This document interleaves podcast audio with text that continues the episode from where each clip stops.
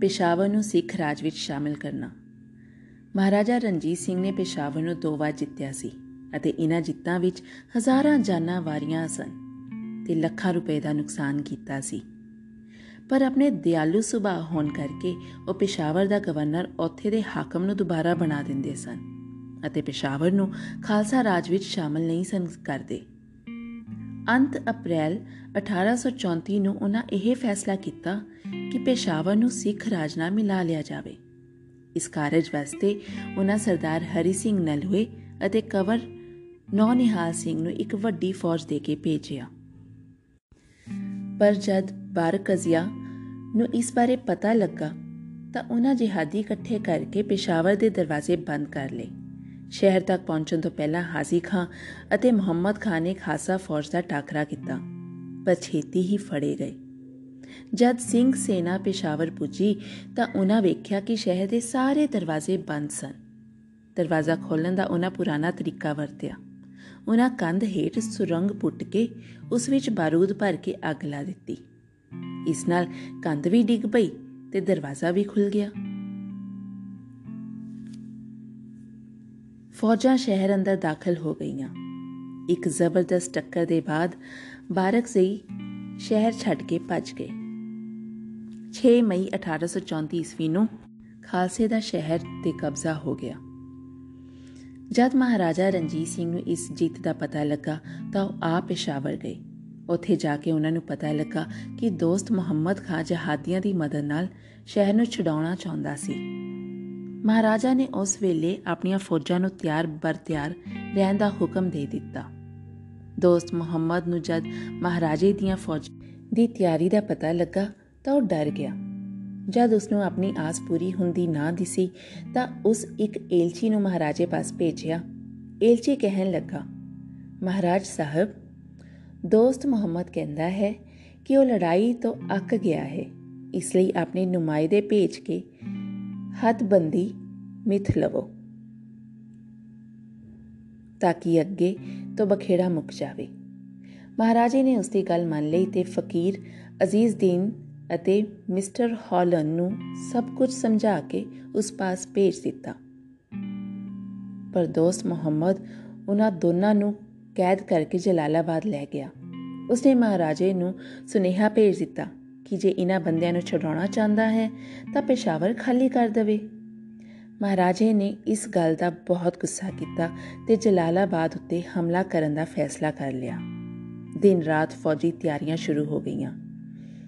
ਇੱਕ ਦਿਨ ਫਕੀਰ ਅਜ਼ੀਜ਼ ਦਿਨ ਤੇ ਦੋਸਤ ਮੁਹੰਮਦ ਨੂੰ ਸਮਝਾਇਆ, ਸਾਡੇ ਰੋਕਣ ਨਾਲ ਸਾਨੂੰ ਕੋਈ ਫ਼ਰਕ ਨਹੀਂ ਪੈਂਦਾ।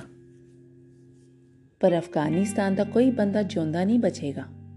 ਹਜ਼ਾਰਾਂ ਬੇਗੁਨਾ ਆਪ ਦੀ ਇਸ ਗਲਤੀ ਬਦਲੇ ਮਾਰੇ ਜਾਣਗੇ। ਇਸ ਲਈ ਸਾਨੂੰ ਛੱਡ ਦੇਵੋ, ਤਾਂ ਕਿ ਅਸੀਂ ਮਹਾਰਾਜੇ ਦਾ ਗੁੱਸਾ ਸਮੇਂ ਸਿਰ ਠੰਡਾ ਕਰੀਏ। ਦੋਸਤ ਮੁਹੰਮਦ ਡਰ ਗਿਆ ਅਤੇ ਆਪਣੇ ਇਸ ਕੀਤੇ ਕਾਰੇ ਤੇ ਬੜਾ ਪਛਤਾਇਆ।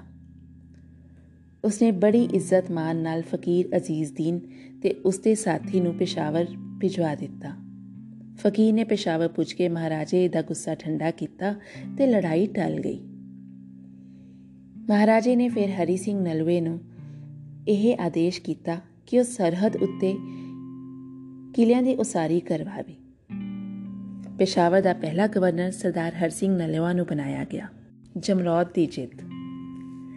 ਜਦ ਜਰਨੈਲ ਹਰੀ ਸਿੰਘ ਨਲਵੇ ਨੇ ਅਕਤੂਬਰ ਸਨ 1836 ਈਸਵੀ ਨੂੰ ਜਮਰੌਦ ਦੀ ਕੱਚੀ ਗੜੀ ਜਿੱਤ ਕੇ ਉੱਥੇ ਇੱਕ ਵੱਡਾ ਕਿਲਾ ਬਣਵਾਇਆ ਤਾਂ ਉਸ ਦਾ ਨਾਮ ਫਤਿਹਗੜ੍ਹ ਰੱਖਿਆ ਗਿਆ।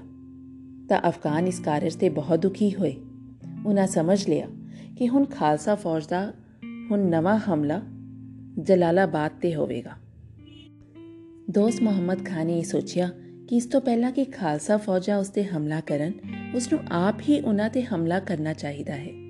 ਆਪ ਟੱਕਰ ਲੈਣ ਦਾ ਤਾਂ ਉਹ ਹੌਸਲਾ ਨਾ ਕੀਤਾ, ਪਰ ਆਪਣੇ ਪੁੱਤਰ ਮੁਹੰਮਦ ਅਫਸਲ ਖਾਨ ਦੀ ਅਗਵਾਈ ਵਿੱਚ ਅਫਗਾਨੀ ਫੌਜ ਤੇ ਬੇਗਿਨਤ ਜਹਾਦੀਏ ਜਮਰੋਦ ਨੂੰ ਦੁਬਾਰਾ ਫਤਿਹ ਕਰਨ ਵਾਸਤੇ ਭੇਜ ਦਿੱਤੇ। ਅਫਗਾਨੀ ਫੌਜਾਂ ਦਰੇ ਰਾਹੀ ਆਈਆਂ ਤੇ ਜਮਰੋਦ ਪਹੁੰਚ ਕੇ ਉਹਨਾਂ ਕਿਲਾ ਫਤਿਹਗੜ੍ਹ ਨੂੰ ਚਾਰੇ ਪਾਸਿਆਂ ਤੋਂ ਘੇਰ ਲਿਆ। ਉਸ ਵੇਲੇ ਮਹਾ ਸਿੰਘ ਦੀ ਕਮਾਂਡ ਹੇਠ ਬੜੀ ਥੋੜੀ ਫੌਜ ਕਿਲੇ ਵਿੱਚ ਮੌਜੂਦ ਸੀ। ਉਹ ਥੋੜੇ ਸਿੰਘ ਵੀ ਬੜੀ ਸੂਰਬੀਰਤਾ ਨਾਲ ਲੜੇ ਤੇ ਵੈਰੀ ਨੂੰ ਉਹਨਾਂ ਕਿਲੇ ਦੇ ਨੇੜੇ ਨਾ ਆਉਣ ਦਿੱਤਾ।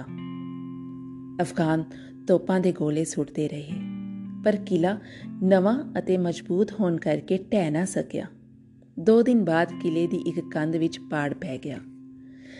ਪਰ ਅਫਗਾਨ ਸਿੰਘਾਂ ਦੀ ਸੂਰ ਗਤੀ ਤੋਂ ਡਰਦੇ ਸਨ। ਇਸ ਲਈ ਉਹਨਾਂ ਦਾ ਅੰਦਰ ਦਾਖਲ ਹੋਣ ਦਾ ਹੌਸਲਾ ਨਾ ਪਿਆ।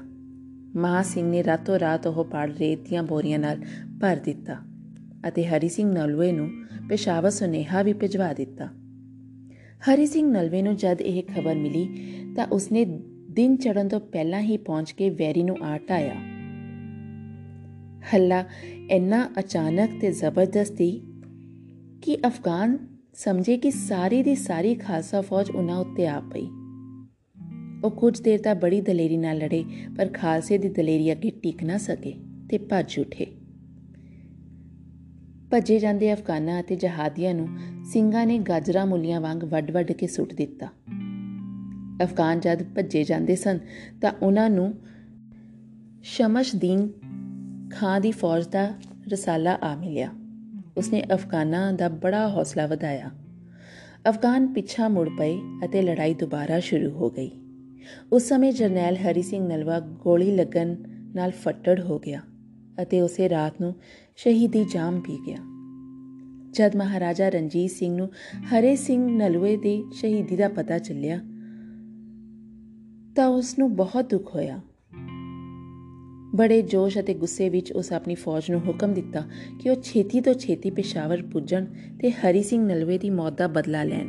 ਇਸ ਹੁਕਮ ਦੀ ਤੁਰੰਤ ਪਾਲਣਾ ਕੀਤੀ ਗਈ। ਮਹਾਰਾਜਾ ਆਪ ਵੀ ਲਾਹੌਰ ਤੋਂ ਕੂਚ ਕਰਕੇ ਪੇਸ਼ਾਵਰ ਪਹੁੰਚ ਗਿਆ। ਜਦ ਅਫਗਾਨਾਂ ਨੂੰ ਮਹਾਰਾਜੇ ਦੀ ਅਣਗਿਣਤ ਫੌਜ ਦੇ ਆਉਣ ਦਾ ਪਤਾ ਲੱਗਾ ਤਾਂ ਉਹ ਕਾਬਲ ਵੱਲ ਭੱਜ ਗਏ।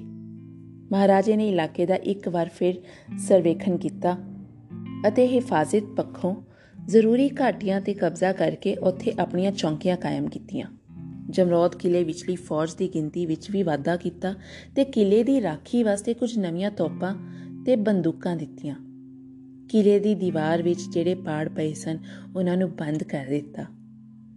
ਇਸ ਜੰਗ ਵਿੱਚ ਖਾਲਸੇ ਨੇ ਜਿਹੜੀਆਂ 15 ਤੋਪਾਂ ਅਫਗਾਨਾਂ ਤੋਂ ਖੋਈਆਂ ਸਨ, ਉਹਨਾਂ ਨੂੰ ਮੁਰੰਮਤ ਕਰਕੇ ਕਿਲੇ ਵਿੱਚ ਰੱਖ ਦਿੱਤਾ ਗਿਆ।